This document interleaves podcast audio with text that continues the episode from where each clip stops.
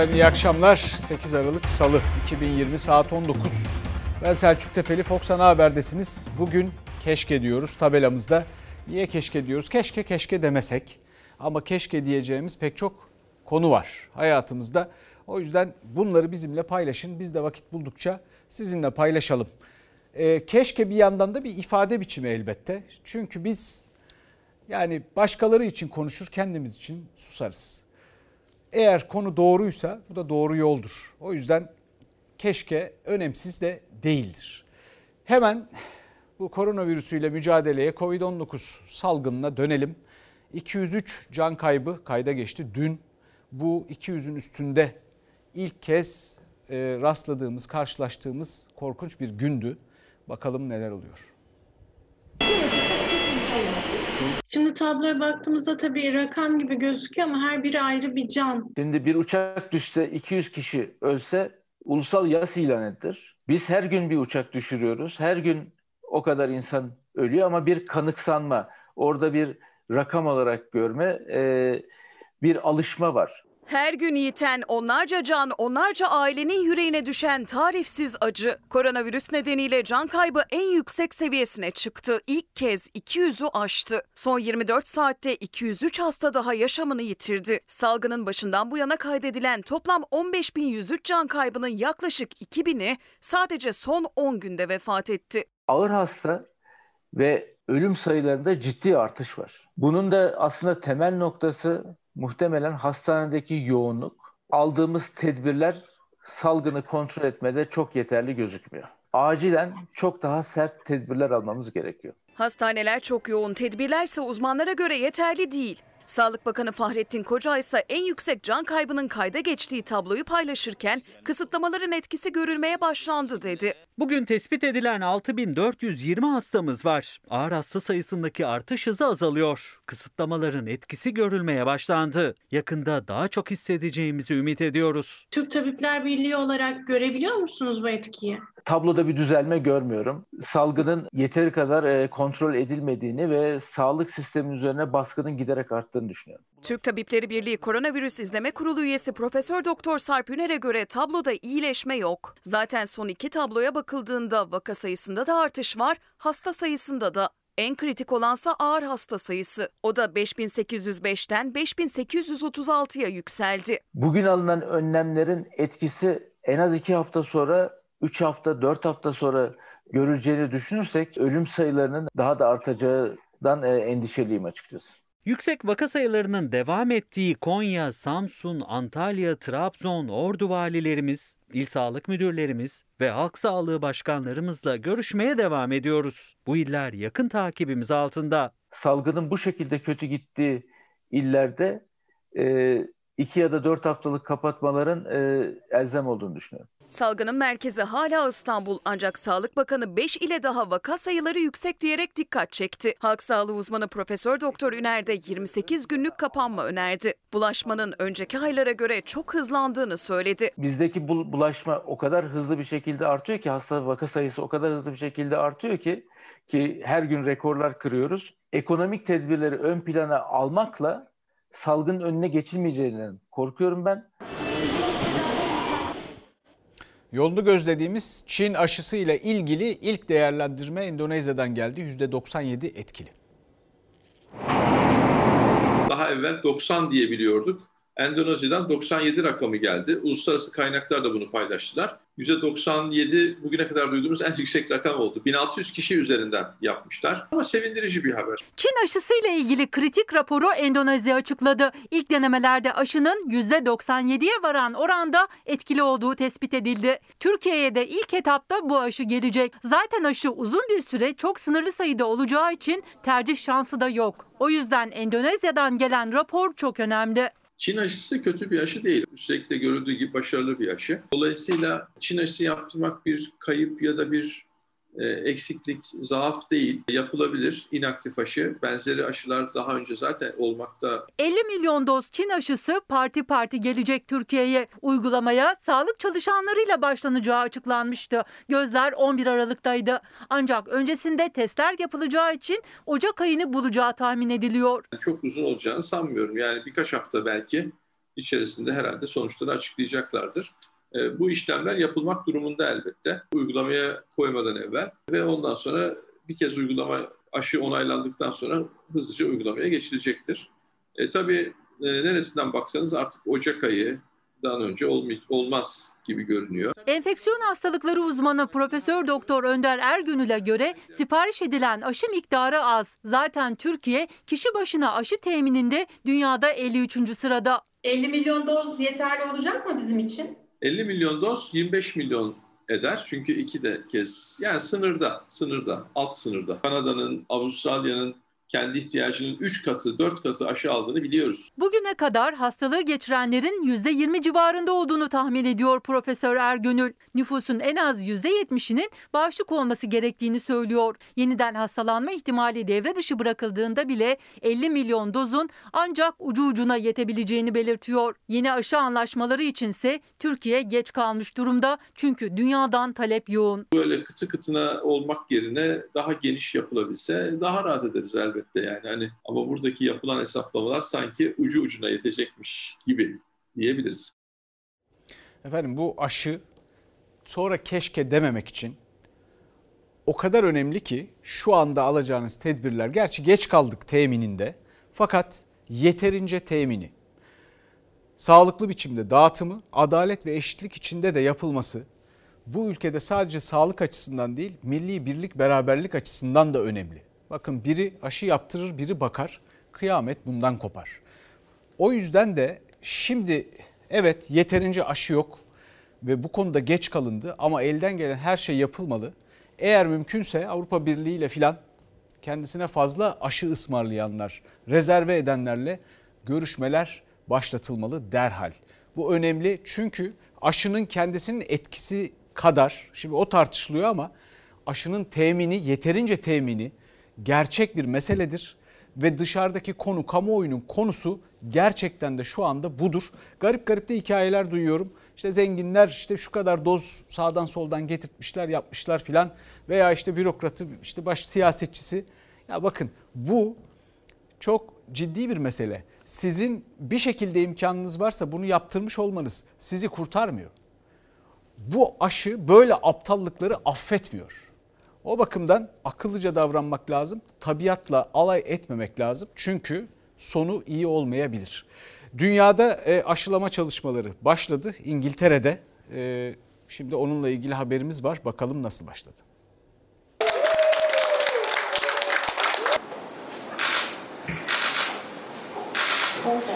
İngiltere toplu aşılama uygulamasına başladı. Türk bilim insanlarının Amerikan ilaç firması ile geliştirdiği aşı ilk kez 90 yaşındaki kadına yapıldı.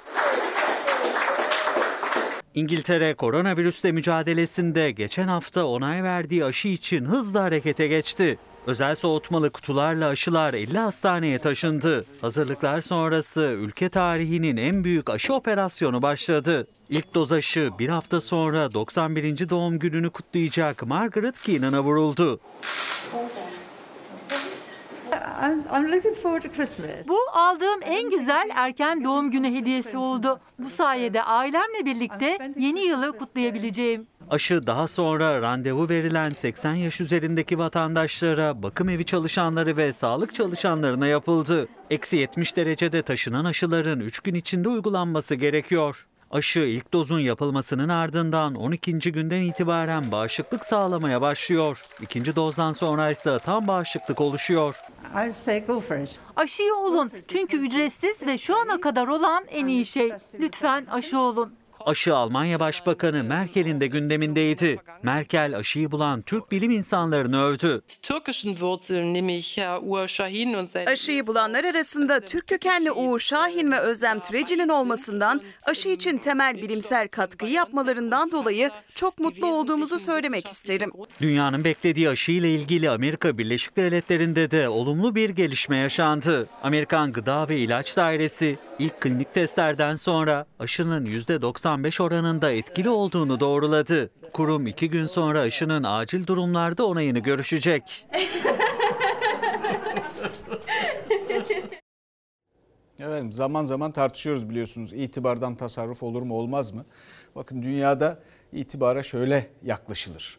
Eğer dünyadan saygı görmek, sözünüzü dinletmek istiyorsanız önce kendi insanınıza saygı göstermelisiniz.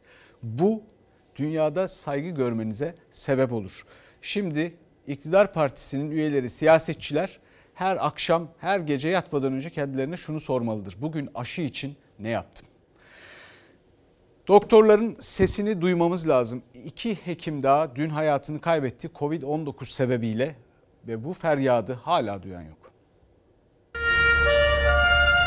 Bir dakikalık saygı duruşuna davet ediyorum. Hastaneler uçurumun kenarında. Yer bulunamıyor, yatak bulunamıyor. İnsanlar sedyelerin üzerinde can veriyor ne yazık ki. Gerçekten sağlık çalışanları çok yoruldular, çok tükendiler. Hele bir de meslek hastalığı olarak kabul etmemekte hala ayak diretmeleri çok morallerini bozuyor sağlık çalışanlarının. En azından bunu yapmaları lazım. Ne koronavirüs meslek hastalığı sayısının talepleri yanıt buldu ne de verilen ek ödeme sözleri tutuldu. 85'i Ekim 220 sağlık çalışanı salgının başından bu yana yaşamını yitirdi. Bir kez daha yitirdiklerini anmak, seslerini duyurmak için toplandı sağlıkçılar. Doktor Adnan Çetin'i anmak için Başakşehir'deki şehir hastanesinde toplanan doktorlara görevliler engel olmak istedi. Hastane burası hastane. Burası devletin malı.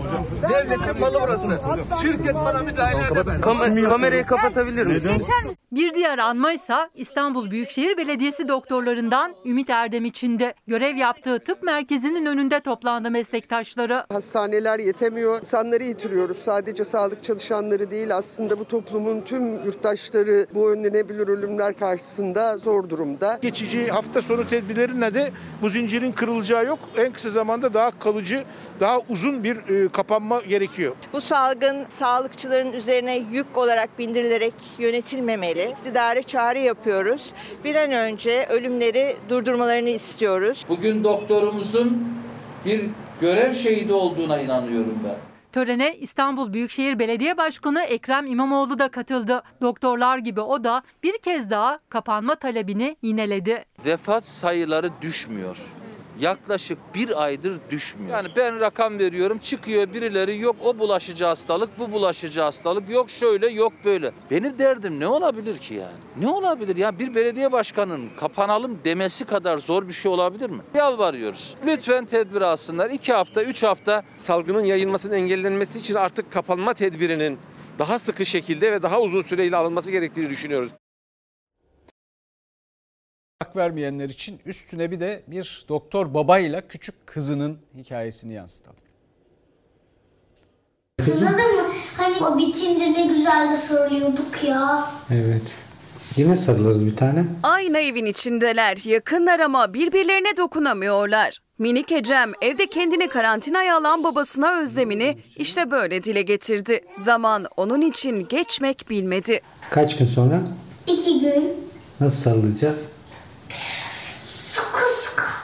Evet sıkı sıkı sarılacağız. Bursa'nın İznik ilçesinde filyasyon ekibinde görev yapan sağlık çalışanı Bülent Durmuş koronavirüse yakalandı. Eşi ve 5 yaşındaki kızı Ecem'in zarar görmemesi için de evinin çatı katında kendini karantinaya aldı. Bütün sağlıkçılar gibi ben de uzun zamandır korona ile mücadeleyle uğraşıyorum. Ancak bunun zorluğunu pozitif olduktan sonra daha iyi anladım. Aynı evin içerisinde ailemden uzak kalmak, ayrı kalmak insanı psikolojik olarak mahvediyor. Bülent Durmuş hastalığı belki çok ağır geçirmedi ama o süreçte ona en ağır gelen kızına olan hasretiydi. Ecem de çok özlemişti onu. Her fırsatta merdiven boşluğuna çıkıp sohbet etti babasıyla. Baba keşke yanına gelebilseydim. Ah kurban olurum ben sana. Gelirsin bir tanem. Az kaldı. Sizin yatağa gelirken seni fark etmem.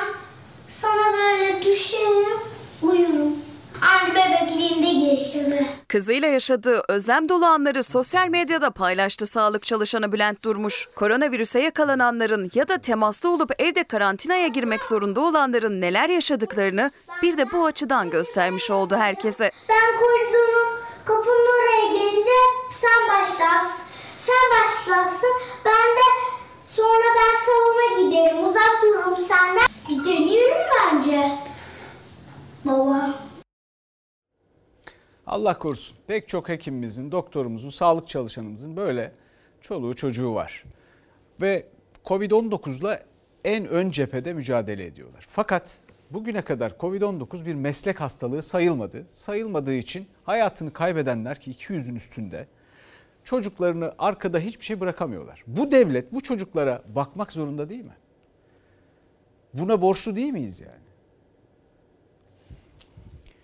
Efendim şimdi e, sanayiye geçelim. Biliyorsunuz Sağlık Bakanlığı karantina süresini kısalttı.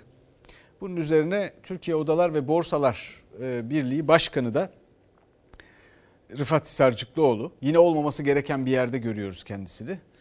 Bununla ilgili bir açıklama yaptı. Dedi ki sanayi tesislerimizdeki sıkıntıların giderilmesi için yapıldı, alındı bu karar. Yani Rıfat Hisarcıklıoğlu bilmiyorum bilim insanı mı, e, tıp doktoru mu? Yani nasıl böyle bir yorumda bulunuyor? Kim talep etti bunu? Efendim patronların talebiyle mi oluyor bu yoksa bilim insanları mı bununla ilgili karar vermeli? Nasıl oluyor bu iş bilemiyorum. Fakat bakın tam aynı zamana denk gelen bir fotoğraf var arkamda. Aslında iki fotoğraf aynı yerde. Burası Akkuyu Nükleer Santrali'nin e, şantiyesinden e, inşaatına şantiyesinden iki fotoğraf yemekhane. Sol tarafta çalışanlar var, işçiler. Sağ tarafta da yönetenler var. Onların yemekhanesi ayrı. Aradaki mesafeyi görüyorsunuz. Buradaki mesafesizliği de görüyorsunuz. Şimdi bana birisi bunu açıklayabilir mi ne olur? Yani bu tabloya yol açanlar Sayın Hisarcıklıoğlu da herhalde bu konuyla ilgilidir. Onun sektörleri arasındadır muhtemelen. Veya Sağlık Bakanlığı veya Çalışma Bakanlığı veya işte bu işin patronları. Hükümet tümüyle ya bunu açıklayabilir mi? Bu, bu tabloya yol açanlar insanlıktan nasibini almış mıdır? işçi e, çarklar dönsün adı altında virüsle karşı karşıya bıraktırılıyor. Özellikle sanayi işletmelerimizde yaşanan sıkıntıları çözmek üzere Sağlık Bakanlığı COVID-19 yakın temasta 14 günlük karantina süresini 10 güne indirdi. Erdoğan bilim kurulunu bypass etmiş idi. Rıfat Hızarcıklıoğlu bilim adına Covid-19 ile ilgili mücadelede laf edecek hale geldiyse Sağlık Bakanı da bypass edilmiştir. Koronavirüslü bir kişiyle yakın temasta bulunanların karantina süresinin 15 günden 10 güne indirildiğini Sağlık Bakanlığı açıkladı. Gerekçesini de Türkiye Odalar ve Borsalar Birliği Başkanı Rıfat Hisarcıklıoğlu karantina sürecindeki gevşeme sanayi işletmelerindeki işçi sıkıntısını çözmek için alınmış. Bu görüntüleri CHP Genel Başkan Yardımcısı Ali Öztunç paylaştı. Mersin Akkuyu Nükleer Santrali inşaatında çalışan işçilerin yemekhanesi. Değil sosyal mesafe işçiler arasında birkaç santim bile yok neredeyse. Bu da aynı inşaatın yönetici yemekhanesinin görüntüsü. Masalarda uyarı işaretleri, sandalyeler aralıklı. Sen işçisin sen çalış. Gel burada 6 bin kişi iç içe yemeğini ye ama yöneticiler orada ise çapraz oturuyorlar. X işaretleri konulmuş. Buraya oturmayın denmiş. Sosyal mesafe kurallarına dikkat edilmiş. İstanbul'un göbeğinde Atatürk Kültür Merkezi inşaatında mangal sırasındaki işçilerin salgına davetiye çıkaran görüntüsü de çarpıcı. Fabrikalarda, şantiyelerde gerekli önlemler alınmıyor eleştirilerinin gölgesinde koronavirüslü bir kişiyle yakın temaslı olanlar da karantina süresinin 10 güne indirilmesi, 7. günde yapılan testin negatif çıkması halinde işbaşı yapabilirler açıklaması tartışılıyor. Bilimsel veriler bulaşmanın en yoğun 6. gün civarında olduğunu ve 8. günden sonra azaldığını bilmekle birlikte 12. günde de bulaştırmanın olduğunu bildiğimiz için 14 gün süresine çok büyük bir önem veriyoruz. Enfeksiyon hastalıkları uzmanı Esin Davutoğlu Şenol karantina süresinin kısaltılmasına itiraz etti. Ama sanayici memnun. TOB Başkanı işçilerin işe dönüşünü hızlandırmak için bu kararın alındığını söyledi. PCR testi negatif çıkar ve semptom gelişmezse 7. günün sonunda karantina bitirilebilecek ve 8. günde işe dönüş sağlanabilecek. Çorum'da 50'ye yakın arkadaşımızı işten çıkarttı. İşten çıkartma yasağının olduğu bir dönemde siz çok rahatlıkla işçileri çıkartıyorsunuz. Patronların yasağı tanımadığı bir ülkede elbette ki güvendikleri bir yer var. Sendikalar hasta olan ya da temaslı işçilerin yasak olmasına rağmen işten çıkarıldığını söylüyor. Muhalefet de bilim kurulunun alması gereken karantina kısıtlama kararı nasıl sanayicilerin isteğiyle alındı diye soruyor. Hisarcıklıoğlu'nun bir ehliyeti, liyakatı ve birikimi yok. Onun derdi üyelerinin bir kısmına şirin görünmek. Şirin görünmek istiyorsa aidat alma, kasandaki parayı da üyelere destek olarak gönder. TOB'un kasası parayla dolu. Hisarcıklıoğlu yanlış anlaşıldığını söyledi. Bizim de talebimizdi ama sağlık otoritelerinin önerilerine göre karar alındı dedi. Yeni günde Sağlık Bakanlığı da karantina süresinin kısaltılması bilim kurulunun kararı açıklaması yaptı. Buna sömürü denir. Yani şu fotoğraflara, şu tabloya yol açandan yönetici falan olmaz. Orada yemek yiyorlar ama ne işe yarıyor bilmiyorum o yedikleri. Bir defa itibar bununla ilgilidir işte. Bu tabloyla itibarlı falan olamazsınız dünyada. Dünya bunu görüyor çünkü. Bu tabloyu ortadan kaldırmak lazım. Bunun gibi başka pek çok olayda emin olun pek çok yerde yaşanıyor. Böyle yönetici, böyle siyasiyle bu ülke bir yere varamaz. Şimdi esnafın pek çok sıkıntısı var biliyorsunuz. Onlar da kendilerince yeni yeni ayakta kalabilmek için formüller buluyorlar. İki gün önce kahve satıyorduk, pasta satıyorduk, işte e, yemek satıyorduk dünya mutfağında. Pandemiden dolayı bu şekilde yorgana, yastığa, halıya döndük abi. Çok anladığımız bir iş değil ama. Anlamasalar da ekmek parası için mecburlar. Kafeler, restoranlar artık müşteriye masada servis yapamıyor. Paket servisle de giderlerini çıkarabilmesi mümkün değil esnafın. Ayakta kalabilmek için yeni formüller aramaya başladılar. Bu olmasaydı maaşımı alamayacaktım ve işsiz olarak evde oturacaktım. 6 kişi ekmek yiyor yani. Son gün 5 tane kahve sattık, 2 tane de pasta satmışız yani. Ki bugün kaç tane tekstil ürünü sattınız? Bu saate kadar 20-30 parça ürün sattık. İstanbul Beşiktaş'taki bu kafe yasak nedeniyle bütün masa sandalyelerini kaldırdı. İş yeri sahibi ev tekstil ürünleri satmaya karar verdi. Burası daha iki gün öncesine kadar bir kafeydi ama yasakların başlamasının ardından ev tekstili ürünleri satmaya başladılar. Kafeden kalma kahve çekirdekleri hala duvarda duruyor. Hemen altındaysa tanesi 20 liraya polar pikeler var. Kafeyken geliyor muydunuz buraya? Vallahi hiç gelmedim onu. Neler aldınız? Çekyat ölçüsü dört tane almıştım. iki tane daha almaya geldim. Bir şekilde giderlerini karşılayacak bir formül bulanlar kendini şanslı sayıyor. Bulamayanlarsa kredilerle borçlanarak yeniden çalışabilecekleri zamana kadar dayanabilmeyi umuyor. Kepenkler kapalı. Alınan kararlar doğrultusunda faaliyet yürütemiyoruz. Kira borçlarımız birikmekte, vergi borçlarımız birikmekte, e, çalışanlarımıza karşı sorumluluklarımız var. O yüzden bir çaresiz bir durumda bekliyoruz diyelim. Kredilere başvurabileceğiz. Daha da borçlanacağız faiz üzerinden. Onur Taş da kafe işletiyor. Hem de salgından önce en hareketli olan adreslerden birinde yine o da. Beşiktaş'ta. Ancak müşteri yok. Esnaf arasında borç bulabilme trafiği yaşanıyor sadece. Sağdan soldan herkes birbirinden şu an borç istiyor. Örneğin Beşiktaş üzerinde şu an birbirinden borç istemeyen yok. Herkes birbirinden borç istiyor ama kimse kimseye veremiyor. Öyle bir durum da var. Böyle dönemlerde de devleti yanımızda görmek istiyoruz. Sadece kredi kapısı aralanıyor esnafa. Yani borçlarına borç ekleniyor. Borçlanacak şansı olmayanlarsa çoktan kepenk kapattı bile. Burası Beşiktaş'ta bir pizzacı ama kepenkleri kapalı. Belli ki umduğu satış rakamlarını yakalayamadı. Bugün kapısında kiralık ilanı var. Yüksel Tekcan da eşiyle birlikte emekli ama ikisi de çalışmak zorunda. O da formülü kirayı düşürmek için iş yeri sahibiyle masaya oturmakta buldu. Bir süre yarım kira ödeyecek ama bunun için bile paket serviste 200 porsiyona yakın mantı satması lazım. Ben pandemi döneminde %50 indirimli öderim diyerekten şey yaptım. Aralık ayı kirasını %50 olarak gönderdim. Ayda 100-200 mantı satarsak bir şekilde kirayı karşılarız düşüncesindeyim. Yani. Satamazsak eşim de ben de emekli insanlarız. Emekli maaşımızla, birikintimizle o kiranın yarısını karşılamak durumundayız. Efendim yeni tablomuz e, bugünkü tabloyu söyleyelim size hemen 33.198 vaka sayısı düne göre yaklaşık 1000 artış var. Test sayısı iyi 200 binin üstünde e, hasta sayımız 6593 vefatta 203'tü dün bugün 211 orada da artış var. Ağır hasta sayısında bir istikrar var gibi görünüyor. Aman dikkat edin aman keşke bütün bunlar olmasaydı ama bütün bunlar gerçek ve tedbirimizi almak zorundayız. Bu aşı gelene kadar da ne olur maskelerimizi çıkartmayalım. Bu arada da FETÖ'nün sözde TSK yapılanmasına ilişkin operasyonlar sürüyor. 304 FETÖ gözaltısı var. Bunların 295'i muvazzaf. Yani 4,5 yıl sonra muvazzaf aralarında albaylar, binbaşılar, yüzbaşılar, teğmenler var. 198 şüpheli gözaltına alındı. Operasyon sürüyor. Bu arada da Türkiye Büyük Millet Meclisi'nde şehitlere ödenen yardımlarla ilgili bir tartışma var başladı. Çocuğu şehit olan birisine kaç aylık bağlandı bilen var mı? 121 lira 96 kuruş. Terör eylemi sonucu şehit olan bir polis memurumuzun babasına 121,96 TL aylık bağlanması söz konusu değildir. Arkadaşlar Allah'tan korkun ya. Şimdi Allah'tan kork.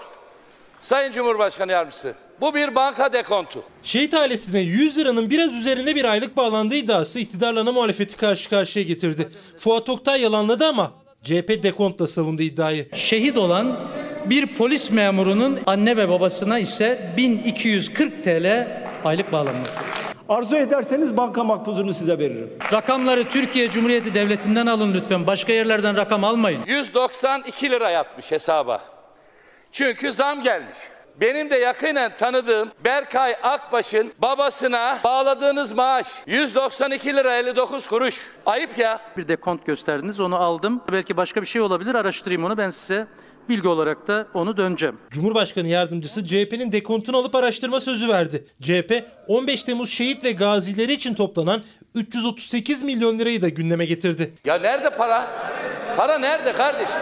Vakfımızın banka hesabına yatırılmıştır. Allah'tan korkuyorsanız, milletten utanıyorsanız toplanan paraları halk sahiplerine dağıtın kardeşim. Şehit ailesine bağlanan maaş, şehit yakınları ve gaziler için toplanan bağış neden dağıtılmadı tartışmaları arasında CHP Adana Milletvekili Ayhan Barut bir iddiayı daha gündeme taşıdı. 2016 yılında Hakkari'de şehit düşen piyade uzman çavuş Orçun Kubat'ın babası 61 yaşındaki Mevlüt Kubat'ın vergi borcu nedeniyle tutuklandığını söyledi CHP'li vekil. Bu vahim yanlıştan derhal dönülmelidir. Mevlüt Kubat'ın borcunun bugüne kadar ödenmesi gerekiyordu. Çünkü şehitimiz en yüksek bedelle canıyla ödemiştir bu bedeli. Kamuda çift hatta 3-5 maaş tartışması uzun süredir var biliyorsunuz. Cumhurbaşkanlığı İletişim Başkanı Fahrettin Altun bu konuyla ilgili bir araştırma yaptı, bir açıklama yaptı. Yaptığı açıklamadan sonra tartışma daha da derinleşti. Ya bu kadar işsizlik varken bir kişinin dört maaş, beş maaş, üstelik büyük paralar almaları. Sizin vicdanınız kabul ediyor mu ya? Ahlak kabul eder mi bunu ya? Vicdan kabul eder mi bunu ya? Kaç tane yönetim kurulu üyeliği olursa olsun sadece bir tanesinden huzur hakkı alabilir. Başka hiçbirinden huzur hakkı alamaz. Bunu düzenleyen de biz olduk. Cumhurbaşkanı Yardımcısı Fuat Oktay bir kişi 5 yerde de yönetim kurulu üyesi olsa maaşı dışında bir yerden huzur hakkı alabilir dedi. Yeni günde Cumhurbaşkanlığı İletişim Başkanı Fahrettin Altun'dan ikinci maaş açıklaması geldi. İkinci maaşı alıyorum ama hayır yapıyorum dedi. İki yıldır Borsa İstanbul Yönetim Kurulu üyeliğinden aldığım huzur hakkının tek kuruşuna dokunmadım. Hayra hasenata harcadım. Devlet parasıyla sadaka dağıtılmaz. Eğer sen fakir fukaraya yardım yapıyor isen kendi alın teriyle kazandığın paranın bir kısmını dağıtırsan bu makbuldür. Çöplerden kağıt toplayan vatandaş bu durumda perişan vaziyette. Pazar artıklarından geçinenler var. Onların bazıları bir maaş yetmiyor, iki maaş yetmiyor, üç maaş yetmiyor. Bir kişinin kamuda bürokrasideki görevinin dışında kamuya ait şirketlerdeki yönetim kurulu üyelikleri, çift maaş siyasetin uzun zamandır tartışma konusu. Türkiye Varlık Fonu Genel Müdürü Zafer Sönmez hem PTT hem Borsa İstanbul Yönetim Kurulu üyesi. Cumhurbaşkanlığı Başdanışmanı Yiğit Bulut, Türk Telekom. Cumhurbaşkanlığı Sözcüsü İbrahim Kalın, TürkSat Yönetim Kurulu üyesi. Gençlik Spor Bakan Yardımcısı Hamza Yerlikaya, Vakıfbank Yönetim Kurulu'nda. İletişim Başkanı Fahrettin Altun, Borsa İstanbul. Birileri milletvekili aylığı alıyor, yönetim kurulu aylığı alıyor. Yetmiyor dördüncü yönetim kurulu aylığı alıyor. Ya Allah gözünüzü doyursun ya. Devlet ne zamandan beri arpalığa döndü? Böyle bir şey yok arkadaşlar. Sadece bir tanesinden huzur hakkı alabilir. Cumhurbaşkanı Yardımcısı Fuat Oktay'ın açıklamasına göre bir kamu görevlisi ya da bürokrat yönetim kurulu üyesi olduğu bir yerden huzur hakkı da alabiliyor ama üçüncü maaşı alamıyor. Cumhurbaşkanlığı İletişim Başkanı Fahrettin Altun da Borsa İstanbul Yönetim Kurulu üyeliği nedeniyle huzur hakkı aldığını ilk kez açıkladı ama o parayla hayır yapıyorum dedi. Muhalefet tepkili. Devleti arpalık gibi kullanıp hak etmeden aldığın paraları millete dağıtmak hayırseverlik de değildir. Efendim bu huzur hakkı huzursuzluğu ilginç bir konu. Çünkü Türkiye'de siyaset biraz böyle yürüyor. Yani e, yüzlerce binlerce insan siyasette yaptıkları yatırımın neticesinde belki de değişik değişik kamu kurumlarında görevler alıyorlar yönetim kurumlarında.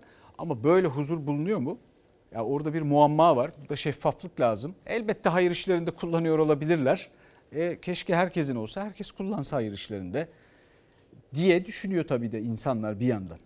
Efendim bu arada e, biliyorsunuz e, Türkiye'de yap işlet devret modelinin çok ilginç versiyonlarıyla karşı karşıyayız. Bunların e, varlık fonuyla bir takım alakaları oluyor. İşte ne bileyim onların avantajlarından faydalanıyorlar filan. En son avantajdan faydalanan piyango, milli piyango. E, milli piyangoda bilet satışları nasıl gidiyor ben bilmiyorum ama KDV yüzde sıfır indirilmiş. E, şans oyunlarının altın zamanları bu ara bu dönem. Çocuk bezinde ise yüzde on sekiz.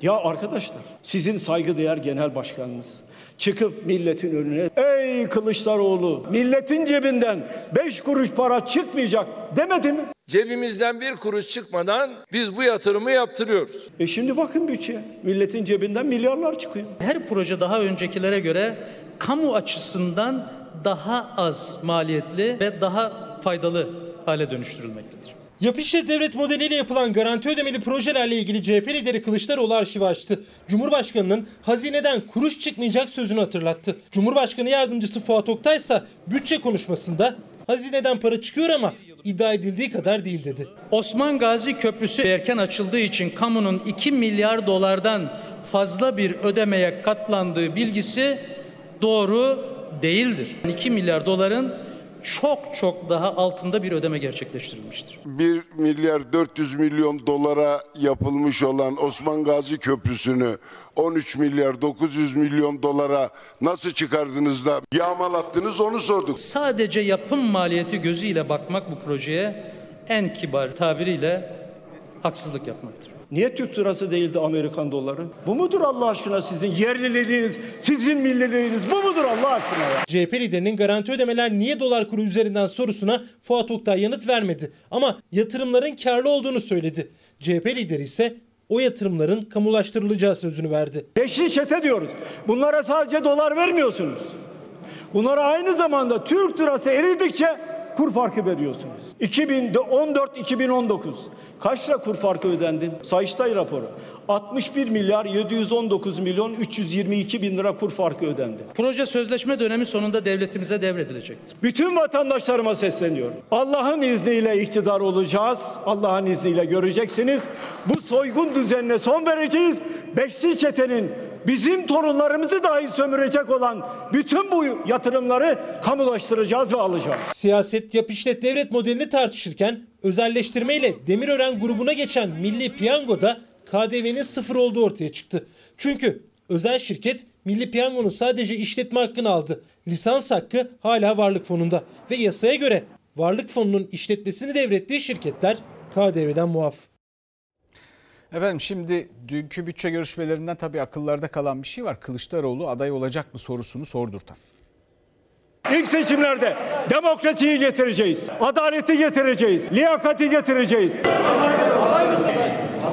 Aday ol. Aday ol. Benim aday olup olamayacağımı size kim söyledi? Kim söyledi? Bu vesileyle de CHP'nin Cumhurbaşkanı adayı da belli oldu. Hayırlı olsun. CHP lideri Kılıçdaroğlu bütçe konuşmasında iktidara yönelik eleştirilerini sıralarken AK Parti sıralarından aday ol sesleri yükseldi. Kılıçdaroğlu'nun verdiği yanıt Cumhur İttifakı cephesinde Kılıçdaroğlu Cumhurbaşkanı adayı olacak şeklinde yorumlandı. Çok müjdeli bir konuşma oldu. Zillet İttifakı'nın Cumhurbaşkanı adayının Kemal Kılıçdaroğlu olduğu anlaşıldı. Sayın Bahçeli'den de bir müjde bekliyoruz. Genel Başkanımız Cumhurbaşkanı adaylığına bütün vasıflarıyla, nitelikleriyle, birikimiyle yakışan bir e, isimdir. Takdir kendisinindir. Benim aday olup olamayacağımı size kim söyledi? Sayın Kılıçdaroğlu 2023 seçimlerinde aday olur ya da Cumhuriyet Halk Partisi'nden bir arkadaş aday olursa, dostlarıyla birlikte de iktidar olursa ağzımızı açıp bir şey söylersek namerdiz. Millet İttifakı'na dahil bir partiyiz. Bunlara süreç karar verecek. Bakın bir daha söylüyorum. Allah'ın izniyle göreceksiniz.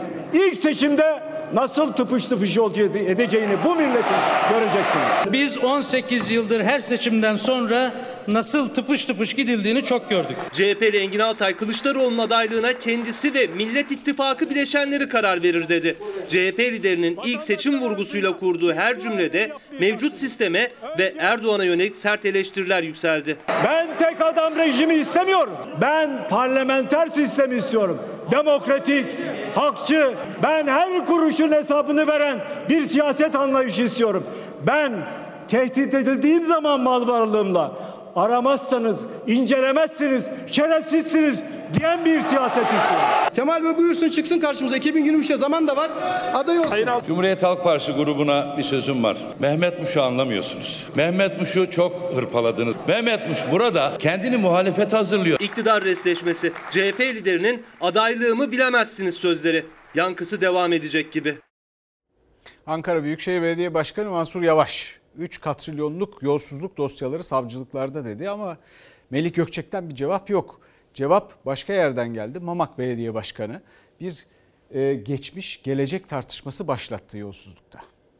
Yaklaşık 3 katrilyonluk kamu zararı ve yolsuzluk dosyasını savcılığa verdik. Mansur çoluğu çocuğu toplasana Anka Parkı gezdireyim. Vizyonun artar, kültürün artar, ufkun gelişir. Hakkındaki 3 katrilyonluk yani 3 milyar liralık yolsuzluk dosyalarına ilişkin tek cümle kurmadı Melih Gökçek. Anka Park'ın iyi yatırım olduğunu söylemekle yetindi. Gökçek hakkındaki suç duyurularına ilişkin savcılıklar henüz harekete geçmedi. AK Partili Mamak Belediye Başkanı Murat Köse'nin Gökçek dönemine ait savunması dikkat çekti. Biz diyoruz ki geçmiş geçmişte kaldı. Bir tane ihale. Asfalt plantı şu kapasitede olacak. 10 yaşında olacak. Bunların hepsi adrese teslim ihale. Hepsi bir firma, bir firma, bir firma. Mansur Yavaş döneminde böyle bir şey olmayacak.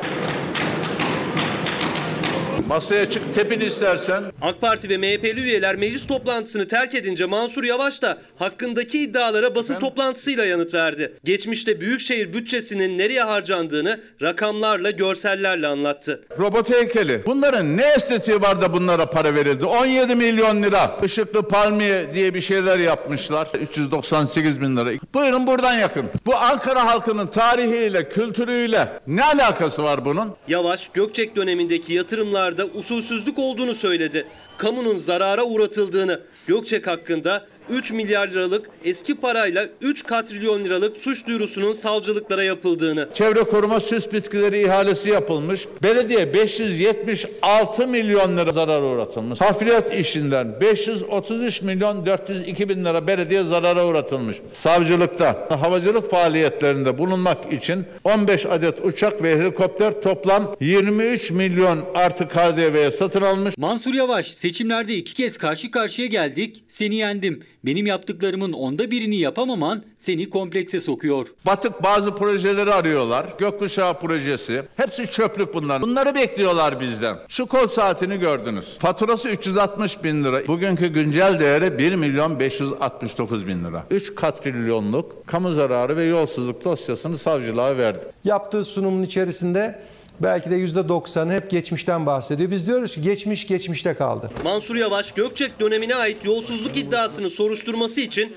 AK Parti'yi de göreve çağırırken Belediye Meclisi'nin AK Partili Grup Başkan Vekili Murat Köse, Ülke TV'de geçmiş geçmişte kaldı açıklaması yaptı. Bu cümleyi Gökçek dönemindeki yolsuzluk iddialarına ilişkin kurdu. Anka Park'la ilgili yapacağımız incelemenin sonuna geldik. Bilirkişilerde Covid olduğu için bugün yarın savcılığa vereceğiz. Melih Gökçek hakkındaki 3 milyar liralık yolsuzluk iddiasına ait dosyalar savcılıklarda. Soruşturma izni istenecek mi? Bir adım atılacak mı? Bilinmiyor. Ama Anka Park'la ilgili suç duyurusunu ayrıca yapacak Mansur Yavaş. E, Mansur Yavaş'a naçizane önerim şudur. Bunu israf etmesin. Bence bütün bu eserleri Din Hoca'nın filan. Ya bana kalırsa yani bu Bienal'in dibi olur. Avantgard siyasetin ötesini bilmiyorum ben. Bütün dünyayı dolaşabilir. Yani e, Murat Köse de Mamak Belediye Başkanı belki küratörü olur. Yani bence fırtınalar estirir sanat dünyasında. Ankara'da çok para kazanabilir söyleyeyim size. Arka planıyla birlikte siyasi arka planıyla. Efendim asgari ücret görüşmeleri de sürüyor. Bakalım yeni neler var. Asgari ücret alıyorum.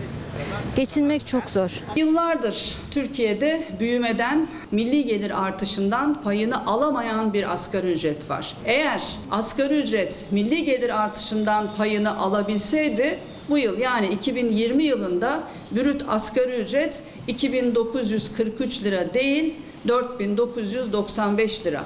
Olacaktı. Yeni yılda asgari ücret ne kadar olacak henüz belli değil. Ancak diske göre zaten yıllardır eksik zam aldı asgari ücretliler. Çalışıp üreten bu kesim milli gelirden pay alsaydı bugün brüt maaşları 2052 lira fazla olacaktı. Ancak asgari ücretliler her yıl olduğu gibi bu yılda zaten çoktan hak ettikleri zammı alma mücadelesinde. Milli gelir yani herkesin sözde dağıtılması gerekiyor ama mümkün değil vermezler ama öyle bir ücret vermiş olsalar faturalarımı rahat öderim.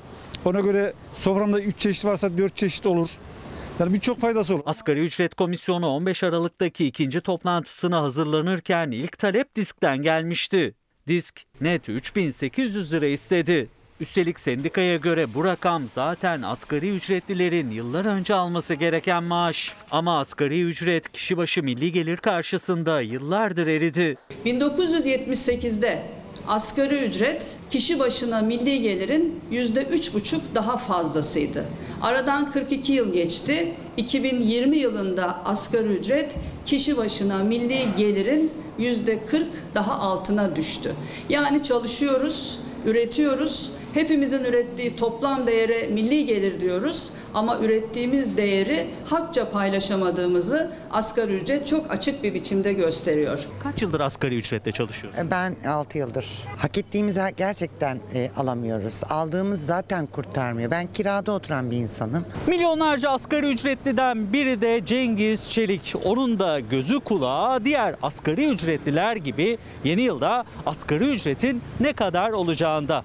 Aslında konuşulan rakamları pek inandırıcı bulmuyor.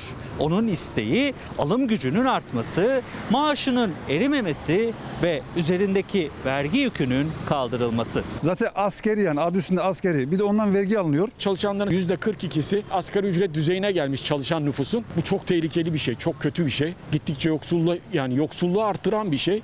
Türkiye asgari ücretli sayısında lider. Çalışanların neredeyse yarısı asgari ücretle yani en düşük maaşla geçinmeye çalışıyor. Disk'te yaklaşık 10 milyon vasıfsız çalışan olamayacağına göre asgari ücretin bu kadar yaygınlaşmasını adaletsizlik olarak görüyor. Türkiye bir asgari ücretliler toplumu haline gelmiştir. Vasıfsız diyerek asgari ücrete mahkum ediliyoruz. Başka bir şey değil. Ben 12-13 yıldır hala e, bir yerlere gelemediysem, statü kazanamadıysam demek ki bir şeyler eksik. 10 yılda çalışsanız bir işe girdiğiniz zaman size verilen askeri ücret Keşke asgari ücretle çalışan daha az insanımız, çalışmak zorunda olan daha az insanımız olsaydı. Efendim şimdi İstanbul'dan bir haber. İstanbul'da halk ekmek e, kuyrukları oluşuyor e, halk ekmek bayilerin önünde. Bunların sayısı artsın istedi İstanbul Büyükşehir Belediyesi fakat e, belediye meclisinde AK Parti ve MHP'lilerin oylarıyla reddedildi.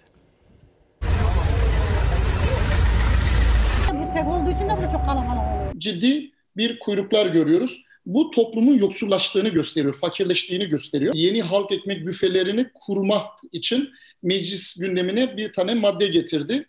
Fakat bu aylarca komisyonda bekletildi. Geldikten sonra da orada AKP ve MHP meclis üyelerinin oy çokluğuyla reddedildi. Son günlerde özellikle dar gelirli daha ucuz ekmek alabilmek için halk ekmek büfelerinde uzun kuyruklar oluşturuyor. Üstelik bu kuyruklar hiç olmaması gereken bir zamanda salgın döneminde yaşanıyor. Talep o kadar fazla ki büfe sayısı yetmiyor. Yeni büfelerin açılması önerisi İstanbul Büyükşehir Belediyesi'nin AK Parti ve MHP'li üyeleri tarafından reddedildi halk ekmek büfeleri kurmamız gereken en az 800-850 civarında mahalle var. 350 mahallede 500 küsür büfemiz var. Biz bu mahallelere halk ekmeği ulaştırmak istedik. Büyükşehir Belediyesi'ne bağlı İstanbul Halk Ekmek 500 olan büfe sayısını bine çıkarmak istiyordu. Ancak kabul görmedi. Büfelerin önündeki kuyruklarsa devam ediyor. Şikayetçi misiniz sırada beklemekten? Evet şikayetçi.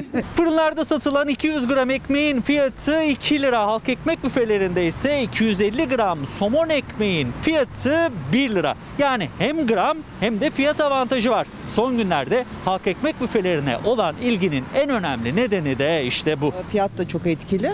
Ama benim için ilk öncelikli tercih güvenilir bulma. Halk ekmek yıllardır günlük 800-900 bin adet ekmek üretiyordu. Zorlaşan hayat şartları halk ekmeğe olan ilgiyi arttırınca günlük 1 milyon 250 bin ekmek üretmeye başladık. İstanbul Halk Ekmek büfeleri önünde görülen uzun kuyruklar ekmeğimizin 1 lirayla en ucuz ve sağlıklı ekmek olmasındandır. Biz özellikle tarihte görülmeyecek e, bir üretim miktar artışı yaptık.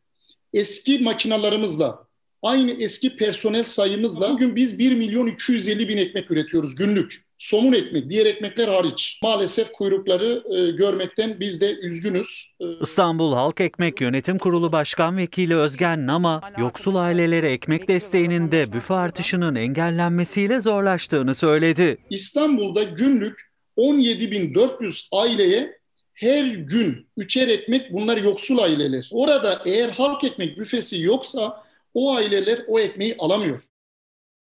E, askıda ekmek doğruydu. Bir kişinin bile karnı doysa iyi. Şimdi peki bununla çelişti şimdiki itiraz. Şimdi bir reklam arası. Azerbaycan'ın başkenti Bakü'de Cumhurbaşkanı Erdoğan'ın da katılacağı Karabağ Zafer Töreni için Türk askeri prova yapıyor. O görüntülerle kapatalım.